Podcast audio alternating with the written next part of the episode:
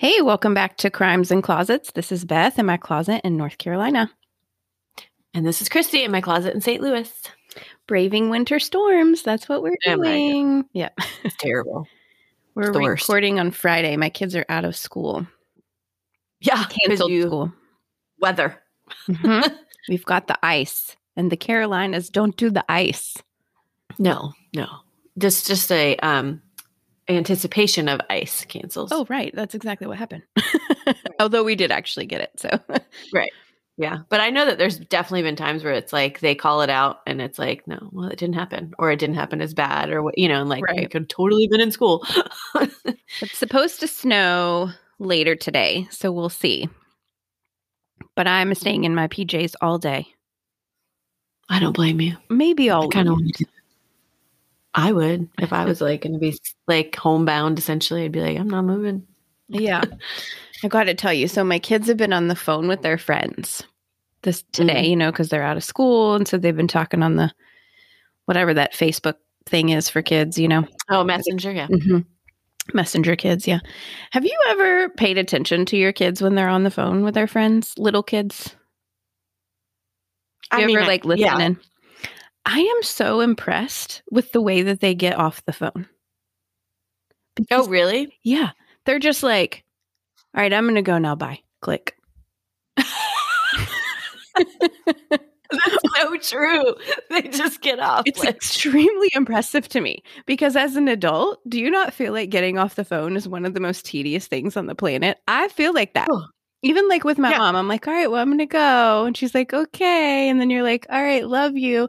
Okay, I'll call you tomorrow. Okay, that sounds good. I'll talk to you then. It takes a full uh, 30 plus seconds to get off the phone when really we should just be like, all right, I'm going to go. Okay, bye. Click. How much or not even like the back and forth of like, okay, I'll go, I'll talk to you tomorrow. Like there's like, okay, I'm gonna go, and then you say it like 15 times, but then another story pops up, and all of a sudden it's like 20 minutes later, and you're like, okay, now I really gotta go now. Sometimes it happens. So, I Yeah. mean, I'm listening to my kid, or like I, w- I went into my one kid and was like, hey, I need to talk to you about something really quick. And she goes, hey, my mom needs to talk to me. Bye. yes.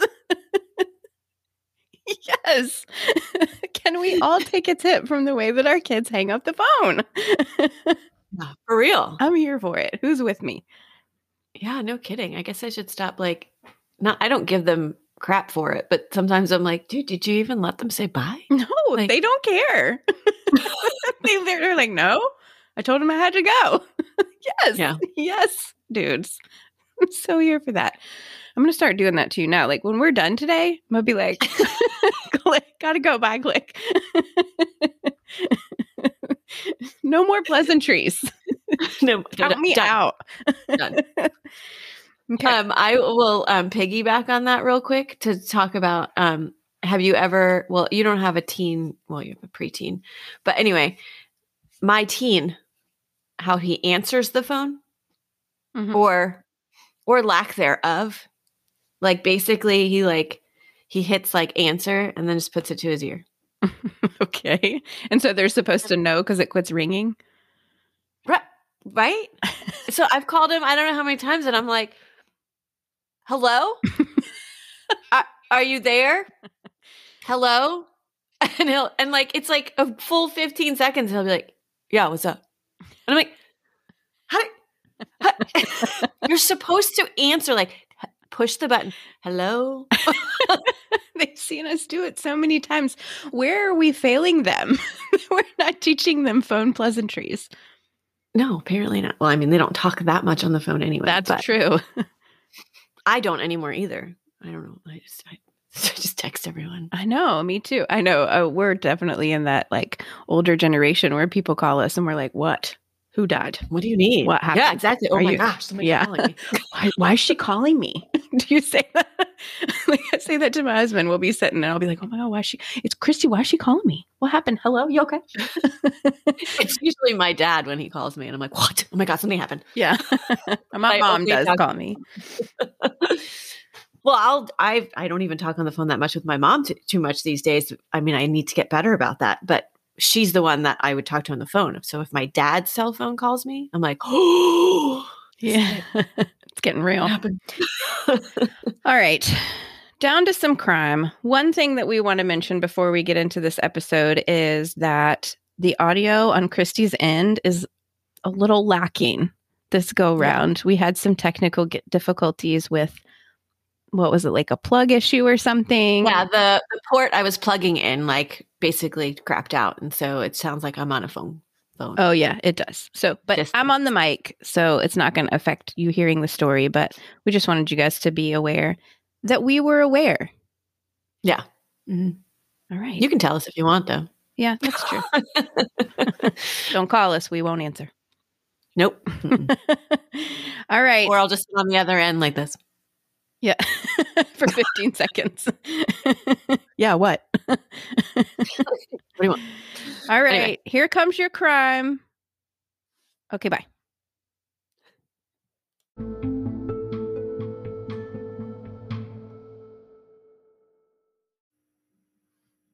All right, here we are with your crime for this Monday. This one. I'm excited. I don't know why I'm excited. okay, so this is a listener suggestion from Brenda. Hey, Brenda, thanks for the suggestion, and I think you're going to know it. Maybe not when I say the name, but when I get into it, you're I'm going to see that light bulb. I feel like Okay. ding on in your head. I might be dumb. Yeah, no pressure. This is the story of the McStay family. Okay. So Joseph Brian McStay was born November 20th, 1969, in Akron, Ohio. He had one brother, and his parents divorced when he was young, and his dad moved to Texas, and his mom moved herself and the two boys to California. Mm. So he was really young when he went to California, and he just completely becomes like a California dude. That's how he feels like, in my opinion. That's how he is. He's very laid back. He loves to surf, loves the beach. He has long, wavy hair, and Hmm. just really nice, typical California guy, like I said. So he got married young and had a son, but that marriage didn't work out. So they separated, and he ran a beach gift shop. That's how it's described. But it looks to me like one of those touristy shops that are on like the boardwalk. Oh, You know, like okay. if you're walking down a boardwalk and you want to go like buy a shirt that says, you know, Outer Banks or whatever. It's like one of those Right. shops that sells those things. But in the early 2000s, he started his own business called Earth Inspired Products. And this business built water fountains, indoor water fountains, the types of water fountains that you see hanging on the wall in like Oh, big hotels or businesses or restaurants. Do you know what I'm talking about? They're everywhere. yeah, I do. But. Okay, I didn't. I don't know. I don't know where I thought they came from, but interesting. That Yeah. is this like the biggest one out there, company wise? Well, they were huge, definitely huge. I mean, Mhm. immediately it exploded and became like a multi million dollar company. Very successful company.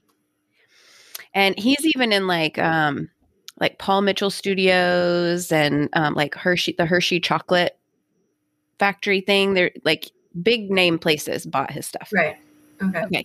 So in 2004, Joseph met a young lady by the name of Summer. Summer was actually born Virginia Lisa Aranda. So I'm not sure where we got Summer, but Yeah, but that's to me also just a strange sounding name, Virginia Lisa. I don't know. It doesn't like flow for me. right, yes. So apparently it did not flow for Summer either. And so she changed it. And she was born December 27th, 1966, in LA County, California. So Summer had also been married before, and that marriage did not work out, but no children. And she's described as loving and passionate. She grew up in California, so she also was very loved the beach, loved to surf, very outdoorsy. She had long, really long dark hair. So they're very similar, these two people. And they meet and they fall in love. And um, Summer was a real estate agent at the time. So after only dating for several months, they learned that Summer was pregnant. And in July of 2005, the couple had a son that they named Gianni. And then in January of 2007, they had a second son that they named Joseph Jr. Okay. So they have two boys very close together. Um, they're very happy. And then in November of 2007, so this is f like the same year that their second son was born, they got married.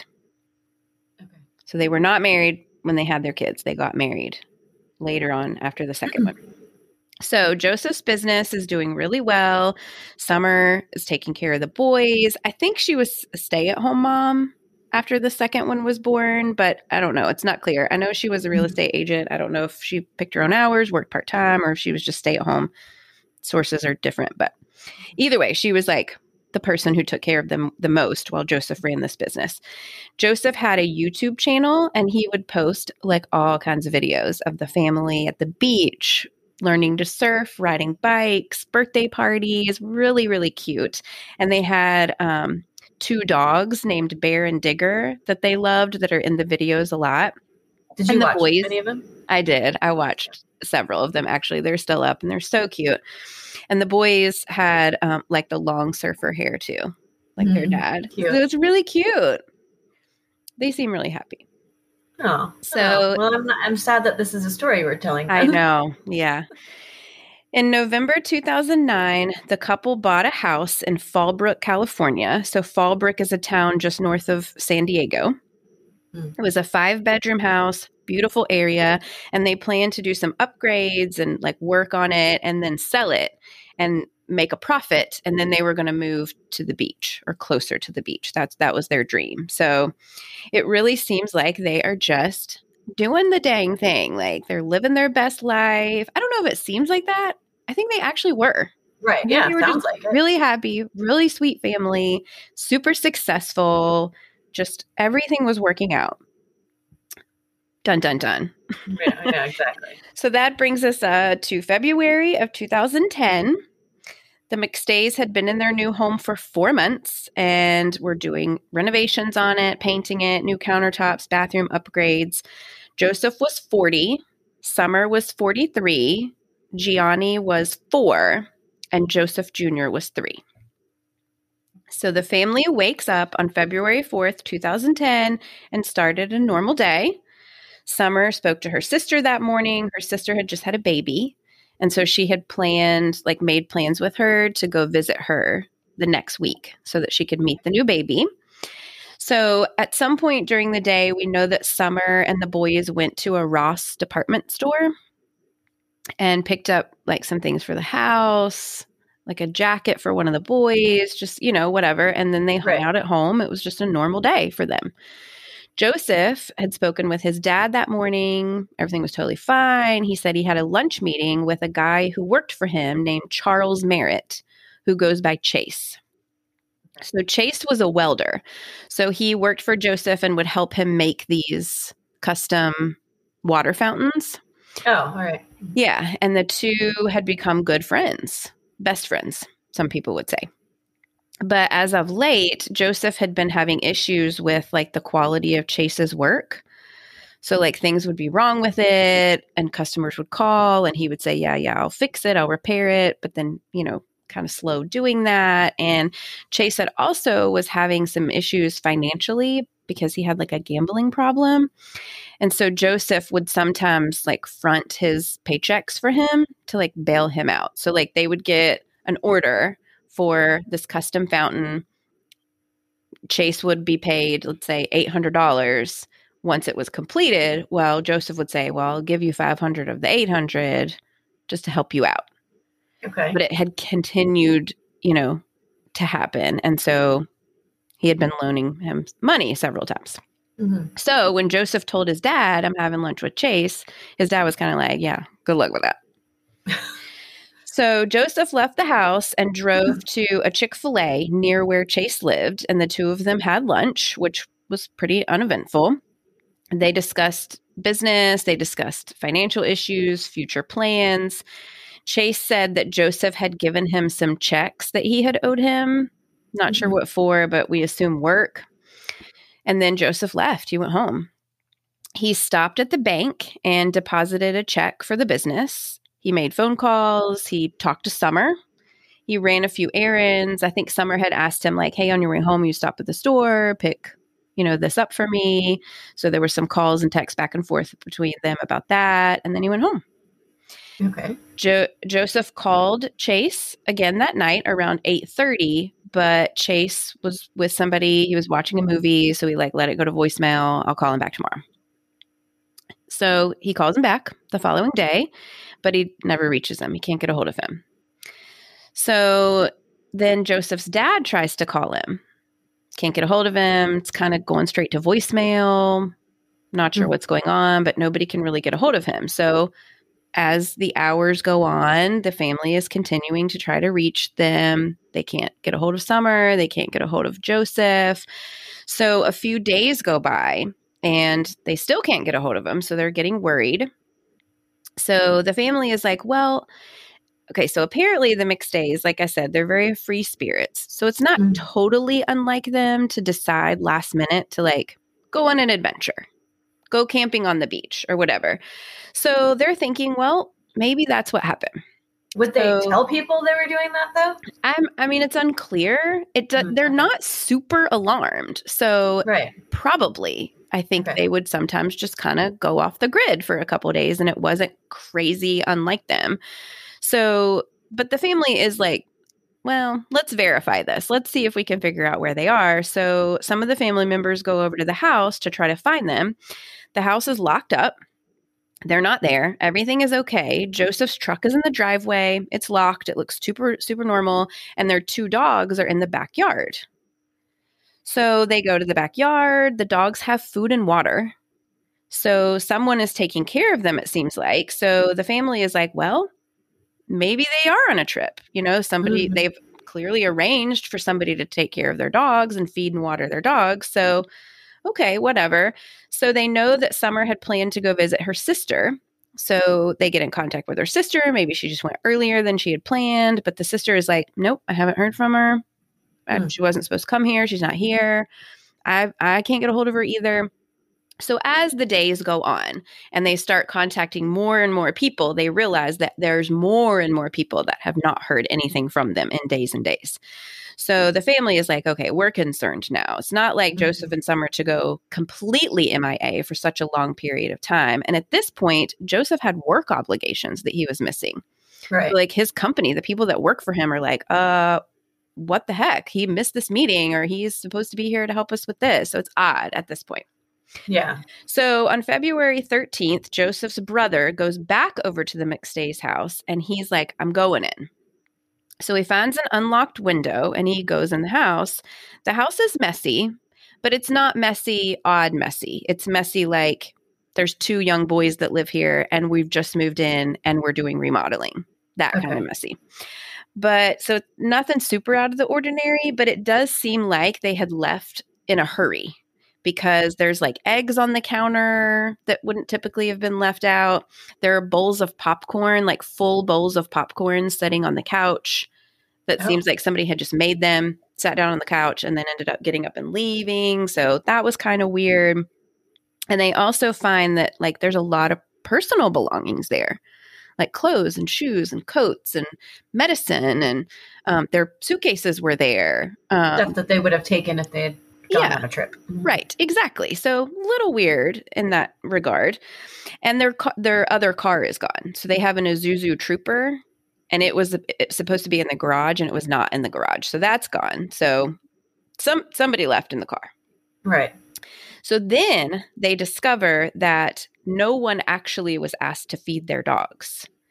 A neighbor had called because the dogs had been left out for an extended period of time, and animal control had been coming over and giving the dogs food and water t- until they could find like a temporary placement for them. So they were safe in the backyard. So animal control gets called by someone, I don't know who. And so so now Why? Sorry. yeah. I don't to interrupt you. Why would animal control not report that to, like, to someone that they are having to go to this house to feed this these dogs that are not being taken care of? So why wouldn't they report question. it to like the police?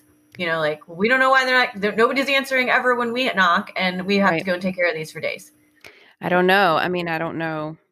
I don't know. That's a good question. Sorry. Yeah. Yeah, it's it's weird. The whole Yeah. thing is weird. Everything that happens in this case is so weird. Okay. Okay, so now the family's like, okay, something's up.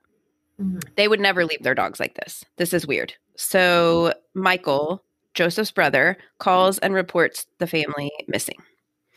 And he says, nobody has seen them since February 4th. That's the last time we know anyone's talked to them. That's the last time we can confirm that anybody has had contact with them.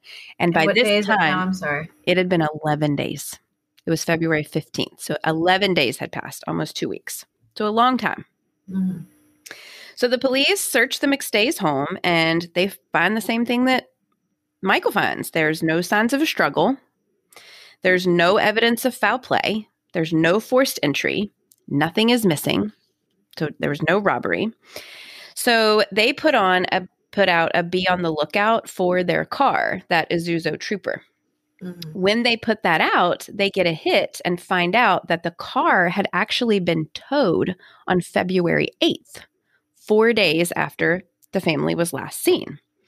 The car had been abandoned in a parking lot near the Mexican border, about 70 miles south of their home. Oh wow. The car was brought in. It was in normal condition, no signs of a struggle, no mm. blood in the car, no foul play, nothing. It was perfectly normal.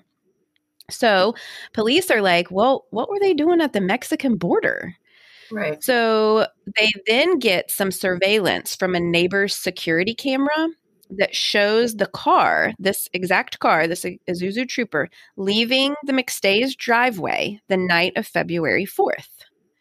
But it only shows the back end of the car because it's a neighbor's surveillance camera. So it just shows the back. So it doesn't show who's in the car or who was driving the car or, you know, the passengers of the car. It just shows that it was in the driveway. Then the lights come on and then the car pulls out. Mm.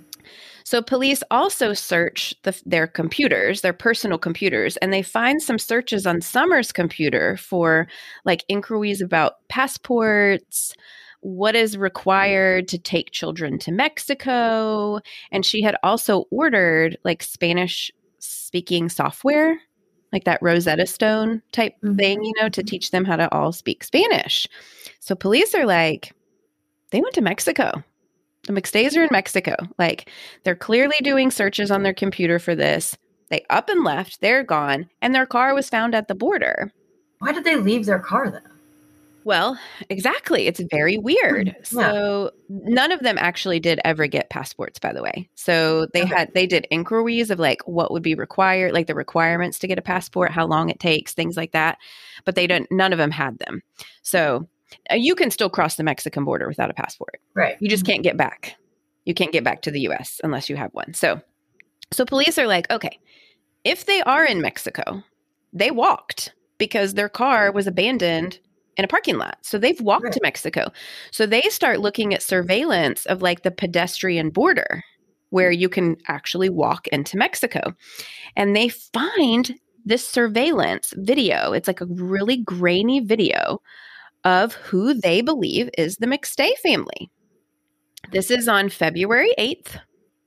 So this is the same day that the car was towed. And it's of two adults and two children. And they're just like casually walking over the border. It's, like I said, really grainy. It's just their backs. So you can't really tell that it's them for Right. sure. So I watched it. I watched the video several times actually. Mhm. and it could be them. I mean, it they're same size. The kids Mhm. seem to be a similar age, but honestly, you there's no way to tell in my opinion because it's just their backs. It's just a man, it's a woman, it's two kids. You can't tell hair color. It's nighttime. You can't tell even if the kids are boys or girls. Like Mhm. you really in my opinion, yes, it could be them, but I don't know. There's nothing identifying about it that says to me that it's them other than right. meets their description. Yeah, you can't say 100% certainty it's them, and so we know that they went to Mexico. Like, Right, exactly. And what I can tell you is in that video that the those four people that are walking over the border, they have nothing with them. Not a backpack, not any luggage. Even the kids, they're not carrying a stuffy, like a blanket, Mhm. nothing. They literally are just like skipping over the border. One's holding hands with the mom, one's holding hands with the dad. That's it. They have nothing. Coats, they have Hmm. coats on. Okay. So, also, there's no evidence that they had any financial trouble, and they actually left $100,000 in their bank account that was completely untouched. Hmm. So, they didn't take any money with them. They weren't having financial trouble. The business was fine. There is some evidence in like emails and things like that that the couple had been planning on starting like a marriage counseling program. Hmm. But that's normal. I mean, in my Right, opinion. yeah. But the police really think, based on all of this like evidence, this path that they're led down, linking the McStays to Mexico, that they just up and left. Mhm. They just they just Right. went to Cabo or wherever, you know. um, the family and friends totally disagree with this, but they don't have an explanation either. There's no Mhm. sign of them. They just vanished, and we do have these computer searches, and we do have their car, and so they have no clue what's going on. So over the next few months and years, there were like tips and sightings of them in various places, Mexico included, and the family followed up, the police followed up, but none of them turned out to be them. It was like they Hmm. literally just vanished. That's so, So, yeah, so a lot of theories were thrown around about what may have happened to them or why they may have fled and it was like, oh, they're they have ties to the mob. There's, you know, bad business and some people blamed Summer. Some people said that she was poisoning Joseph prior to Oh. their disappearance because he apparently had been suffering from an undiagnosed medical issue at that time. And so people were like, well, maybe she was poisoning them and then she disappeared them all and, you know, just conspiracy theories yeah, or whatever. I don't know. They were crazy, crazy things. Like, right, yeah. okay, but none of these theories, not the conspiracy ones, not the family's theories, or the police's theory that they fled to Mexico are going to prove to be true. Hmm. And I will tell you why right after this break. Okay.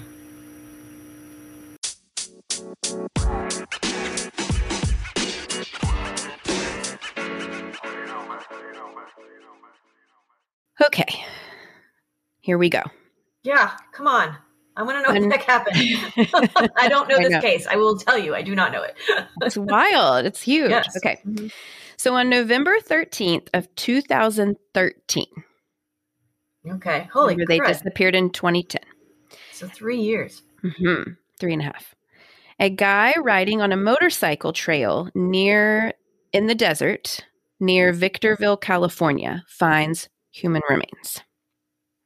So again, this is three and a half years since the McStays had last been seen, and this was about a hundred miles from their Fallbrook home, Okay. Literally in the desert. Okay. Yeah, it was a 100 miles.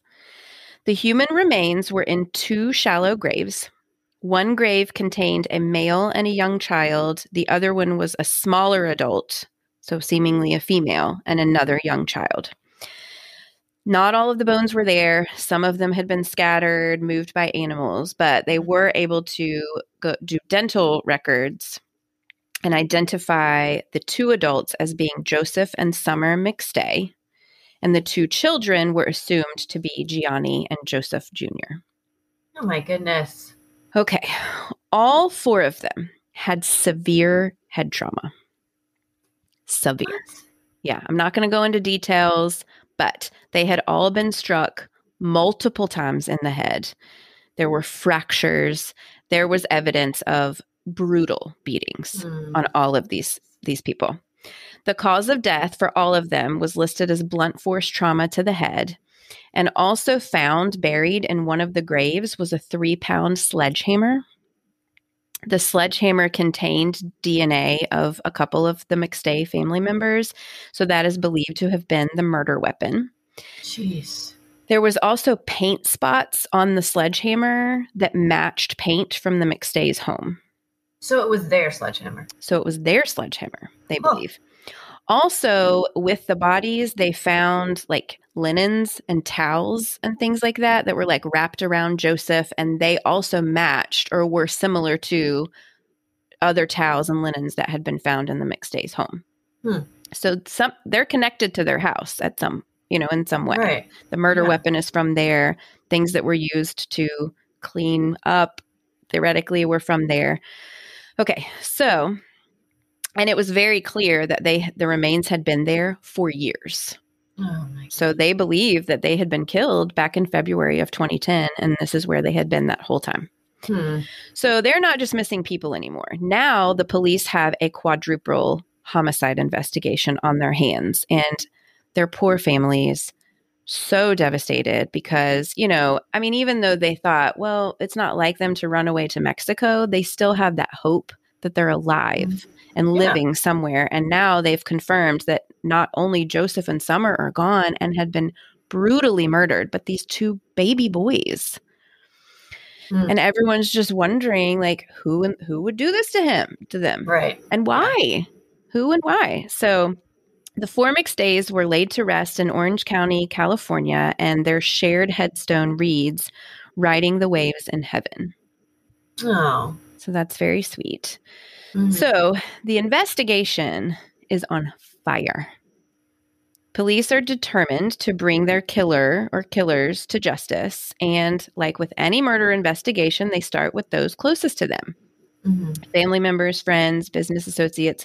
They start looking really hard into Joseph's company and really start to dig into financials and paperwork, things like that. They re interview everyone who had contact with the McStays on the last day of their lives. And it's really narrowed down to like Joseph's dad, Summer's sister, you know, a few family friends, and Joseph's friend and employee, Chase Merritt. Hmm. if you remember, Chase was the last person to see Joseph that we know yeah. of before he disappeared when they had lunch at the Chick fil A. Mhm. Oh, right. Right.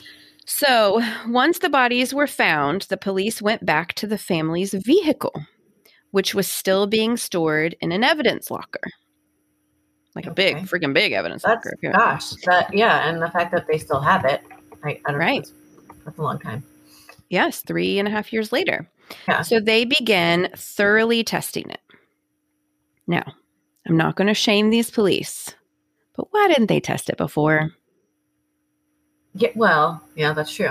I mean, they didn't suspect foul play. That's the only excuse. and they didn't see anything like um super out of the ordinary in it initially Right. right, like yeah so Right. So, in and there still wasn't anything super out of the ordinary. They found Right. all four family members' DNA, but they also mm-hmm. found the DNA of a fifth person. Do you want Oh. to guess who it was? chase Chase Merritt. oh man. Chase's DNA was found on the car's steering wheel, the gear shift, the air conditioning controls. Chase had driven that car. right So Chase Merritt had felony convictions for burglary and receiving stolen property and had actually spent some time in prison. His most recent conviction was in 2001 for the theft of $32,000 worth of welding equipment. oh my word Chase has a known gambling problem and financial issues. And during the time that the McStays went missing, Chase owed Joseph upwards of $40,000. oh jeez So police went back to the recording of Chase's initial interview with them after the McStays disappeared. Mhm. And they noticed in, in the interview that he continuously referred to Joseph in the past tense. He was my best friend. Those types of things. Hmm.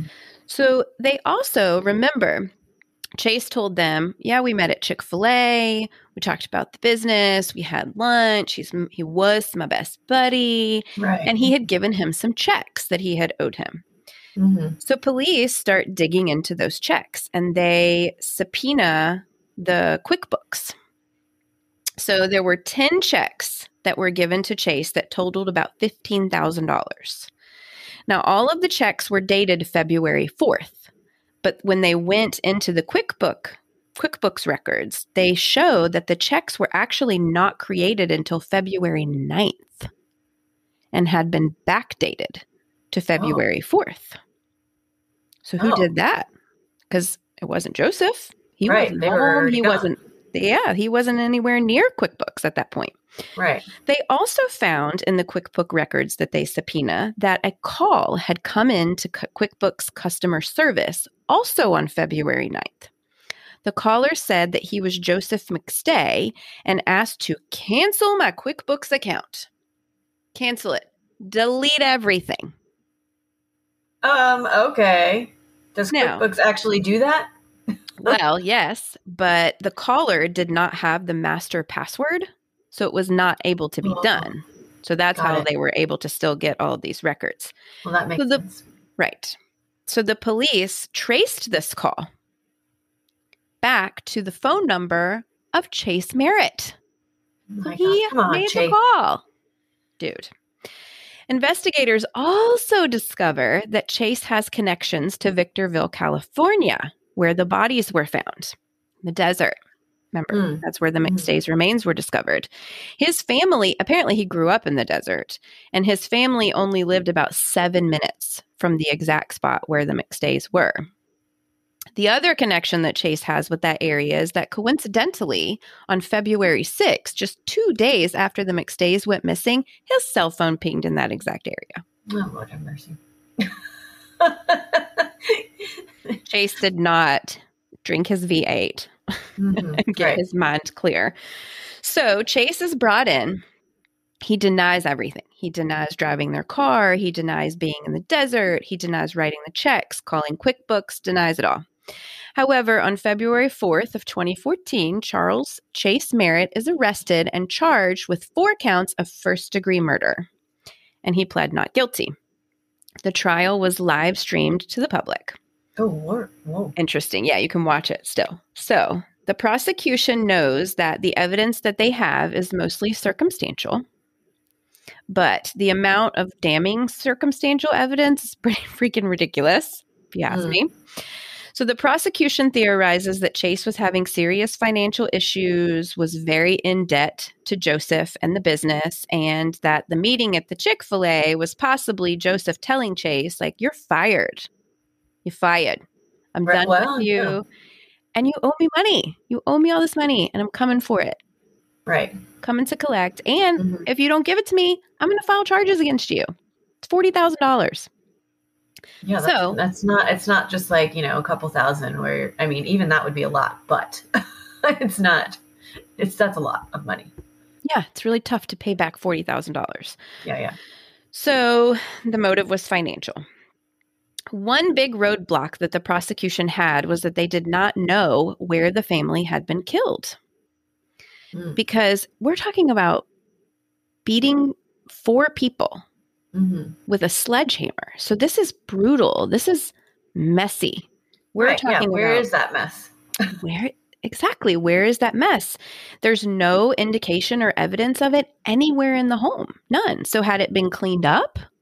Like That's a pretty thorough, clean job. thorough clean job. And then staged to make it look like they had left in a hurry. Had they been taken somewhere and killed there. I mean there's there was so much evidence lost because if you remember first of all it'd been three and a half years. Hmm second of all it was almost two weeks before they were even reported missing. So anyone could ha- have had access to their home their computers. I mean we know that chase did have access to their home and computers because he wrote the quickbooks checks and you know Mhm. so there's no telling who was in and out what was taken what was moved we just don't know But but did he make the searches about the Mexico? Like, was there he? dates on those searches? there was yes and it was very close to the t- i think it was before though Hmm. I think the searches were done. They weren't done after February 4th. I think they were done before. But like he could, could have done that anyway. They were best buddies. Right. Yeah. He would- could have been at their house and searched him up real quick. So in June of 2019, despite all of the questions and holes that we do have in the story, Chase was found guilty on all four counts of the first degree murders of Joseph, Summer, Gianni, and Joseph Jr. McStay. And shortly thereafter, Chase was sentenced to death. Oh, Now, this is California. right. Mhm. So he is currently being held in our favorite California prison, San Quentin. Is he with what's his name? I'm sure. I'm sure they are. they're Scott. Isn't Scott Peterson there? And somebody else we did recently. Yeah, there's several. Mhm. So he continues to this day to maintain his innocence and is com- appealing his conviction. So, because this was just 2019. So it's very interesting to go back and watch his interview that he did with CNN, which was done like six months after the family disappeared. So this is when everybody thought that they fled to Mexico Mhm. and they were possibly still alive. And there's all these conspiracy theories going around. And he is like dressed like this weird cowboy. He has like a cowboy Mhm. hat and one of Oh those like little tie things that like has the metal. It's weird. It's just odd. And it's so disgusting also t- the way he acts. Like he acts all worried and torn up and, you know, about the family leaving and where could they go and who, you know, are they happy? And it's just gross. Mhm. So, Yeah. and the whole time knowing that like he brutally murdered Right. this entire family and dumped them in the desert. Like, have fun in San Quentin. Mhm. So, Yeah. one thing that annoys me about this case, and this is a little conspiracy theory of me, I didn't read this anywhere, I just was thinking it the whole entire time, is that I honestly question how Chase did this all by himself. How I could know he it's a have done this family totally- of four. Right. So, any and the thing is, if you shoot a family of four, you can do that really quick. This Mm. was, they were beat. Right. Each person hit multiple times. That takes Right. a minute. So, yeah. could he have done that alone? Could he have killed all four of them alone, taken their bodies, put them in the car, dumped them in the desert, then taken their car to the border, the Mexican border, and left it? And then what? Called an Uber? Yeah. Right. Yeah. Like, who gave you a ride? Who gave you, who picked you up from the desert? hmm Or who, Yeah. who picked you up from the border? Like, did he do that by? And then goes home, cleans up their house extremely thoroughly, and stages it to look like they left in a hurry. I feel like somebody had to help him, even if they unknowingly helped him. If he called somebody and said, Hey, can you pick me up on the Mexican border tonight? Right. Yeah. And they picked him up and were like, Why were you here? And he was like, I don't know, just gambling. Don't you think maybe somebody would have come forward though once Exactly. he was arrested? Exactly. And they never did. Hmm. And he's That's not weird talking because he's saying he's innocent, so Oh, yeah. we're not like getting those answers from him. Exactly. He has no idea what happened to them. So, one last thing that I want to talk about is I read a book on this case. The book is called No Goodbye The Mysterious Disappearance of the McStay Family. It's written by a radio host who had interviewed some of the family members and friends of the McStays while they were uh, missing people. So, mm. before they knew that they had been murdered. So, it's published really truly like during all this conspiracy theory they fled to mexico why'd they flee?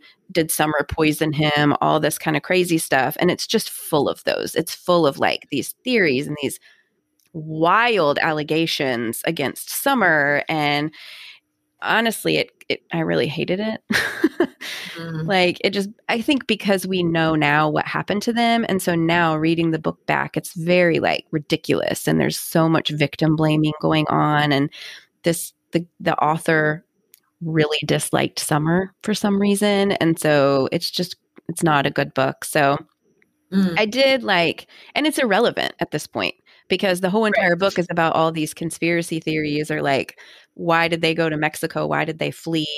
Kind of thing. Are they alive? Are they not? What's the evidence one way or the other? And so it's, it's irrelevant because now we know what happened to them. And so the author has actually publicly said that he does not want the book to be sold. So I used it for information like dates, things Mhm. that could were factually proven you know their address things like that but other than that it's not a good repres representation of like this case as a whole because it just ends before we really know what happened to them so i don't know if anybody wants this book but i'm not i don't i don't want it. I'm not going to send it to you because it's just not reflective of the case and how it ended up but if you want it i have it so send me a message. I'm not going to do a giveaway but like the first person who messages me can have the book. I'll mail it to you if, if you want it. Otherwise, I'm going to chunk it. All right. Well, And that is the story of the McStay family murders. that I'm shocked I don't know this for some reason. I am Like, too. I just feel like that was probably like on the news when they had this footage of them crossing the border or supposed footage. You know, I just feel like maybe I just wasn't paying attention back in Yeah. And don't know. s- there's like so many documentaries on it. And it's Mhm. interesting to watch the documentaries because some of them were done while they were missing. Right.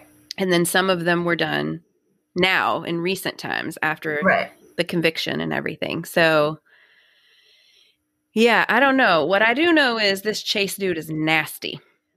Yeah, I'm I'm interested in seeing a picture. I want to see a picture of the um, He looks totally normal. Oh, yeah, I'll post a picture. um and I'm also surprised which that be- being how big it was. Did you did you uh, there's other podcasts that have done this, I'm assuming. Uh, I didn't look that up, but I'm sure. Oh, because that, that would be my other way of like knowing Oh, it is if I did look it up actually. And say I, your favorites did it. yes, one of my ones that they're no no longer around, but they did do a really quick um episode of it. Hmm. But yeah, so there are some, but I didn't look up. I didn't look them all up, so Yeah, I don't yeah. know. Anyway, that's surprising, but anyway, crazy case and so- Crazy. I mean, horrible that these children had to oh my gosh, Exactly. go through this. Yes, so little babies. This Four guy didn't want to pay. I mean, if you're that upset, like, I don't know, like, just kill Joseph. Like, why do you have to kill the entire family? It's ridiculous. it's mean, so awful. Why and do you have to kill anybody? But, uh, I mean, just be like, I can't pay you back. Sorry. I mean, I don't know what Joseph would have done if he had said that. But anyway, I don't know. The whole thing is just crazy to me that yeah, this entire family and and and that it took this long to figure it out because Oh, there that was no proof that they went to Mexico. Like they should have done more. I mean, I'm sure they did what they thought was enough at the time. yeah, I think they truly believe that that's where they were. Right. But the whole entire case was cracked by finding Chase's DNA in the car. That could have been done back in 2010. Like, I'm Right. just saying. Yeah.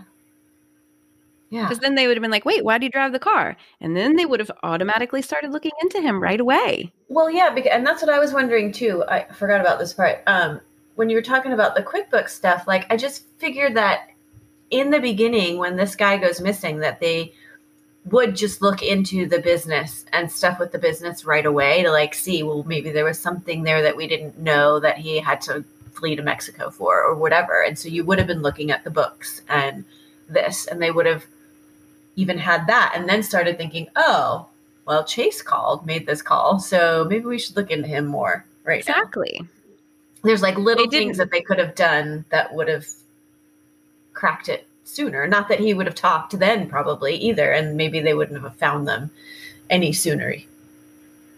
Right. You know, since he's saying he didn't do it. Yeah, no, I don't think they would have, right, found their remains, but I think they would have had a suspect at the very Right. least. And, you know, yeah, it's sad. The whole thing is really sad. I'm not going to go to Mexico. If I vanish, I'm not in Mexico. I don't care where you find my car. I'm just going to say that right now. And, uh, and really, can uh, anybody trust any of our searches on our computer? Of like, even if we said that, because we could be researching something like for this. Like, it's not Right. because I want to go and do that. I mean, if you Well- researched my search history, you'd be like, "Man, she's planning to kill someone." I specifically searched, can you get into Mexico without a passport? Yeah. So see, So people are If going to. you went missing tomorrow- Mexico, friends. yeah, yeah. If you went missing tomorrow, they'd see that and be like, "Ah, she must have gone to Mexico," and they would have found a grainy video of somebody with brown hair Yes. walking across the border. There she is, skipping across the border. Okay. well, I won't. Bananas. Yeah. Nor would I owe you forty thousand dollars. So Okay, good. I don't have that to give you anyway. So I think we're safe. we're not quite making that on this podcast yet. so. nope. oh, exactly. All right. Anyway, well, thanks for telling that story, and thank you, Brenda, for bringing that. Right, Brenda. Yeah, Brenda. Thanks, girl. Uh, thanks for listening. Thanks for suggesting it. It was awesome. Good story. Good story. Okay. Well, welcome. find us on the social medias to get some pictures of. Yeah, I'm gonna and- put the grainy video up or a picture of the like a Oh. still of it because I have one. So Okay. you guys will have to let me know. Okay. Yeah. I mean, it obviously wasn't them. But- well, yeah, clearly. Who was it? Mhm. Gosh. No, I'm just kidding. No, they need Just some random family. thing too. They asked for that family to come forward. Like if you walked across the border and this is you, please come forward so that we can confirm that it was not Well- the McStays. And nobody ever came forward. Well, but were they publicizing that in Mexico? I don't know. Because if I those people guess. are in Mexico still, then and and they didn't even see it, then they wouldn't Right. come forward, right? right. I mean, I don't Yeah. know. Like, I don't know. Who knows? Who knows? Who knows? Who knows? Anyways, well, Chase again, I look forward. Chase knows everything, and one day he's going to crack. you think? I hope so. I want answers. I want to know Yeah. how you did this and who helped you, if you got help. That's what I'm saying. Yeah. All right. Well, I'm still looking forward to seeing all your social media posts for this too, because I'm curious about these. Okay. Isn't it interesting that I don't, um, and I don't do this. Like after we record, I don't like go and look up the case to see the pictures. You wait until I post them. yeah like and, and i don't know that that's like purposeful it's just like we finish recording i go and do whatever and then i forget that i Right. want that it would be curious for me and then i'm like well whatever like i'll see him a couple weeks Yep. it drops so, i look See him with everybody else. Yeah. just like i hear the story for the first Exactly. time with everyone else exactly. keep it real keeping it real anyways well thank you for telling that story totally appreciate it i love i love spending this time with you Yes, in the closet. even though it's a special time for us, it's horrible stories and there's just horrible people out there. And that's Yes. why you just always remember the world is scary. People suck. Hide in your closets.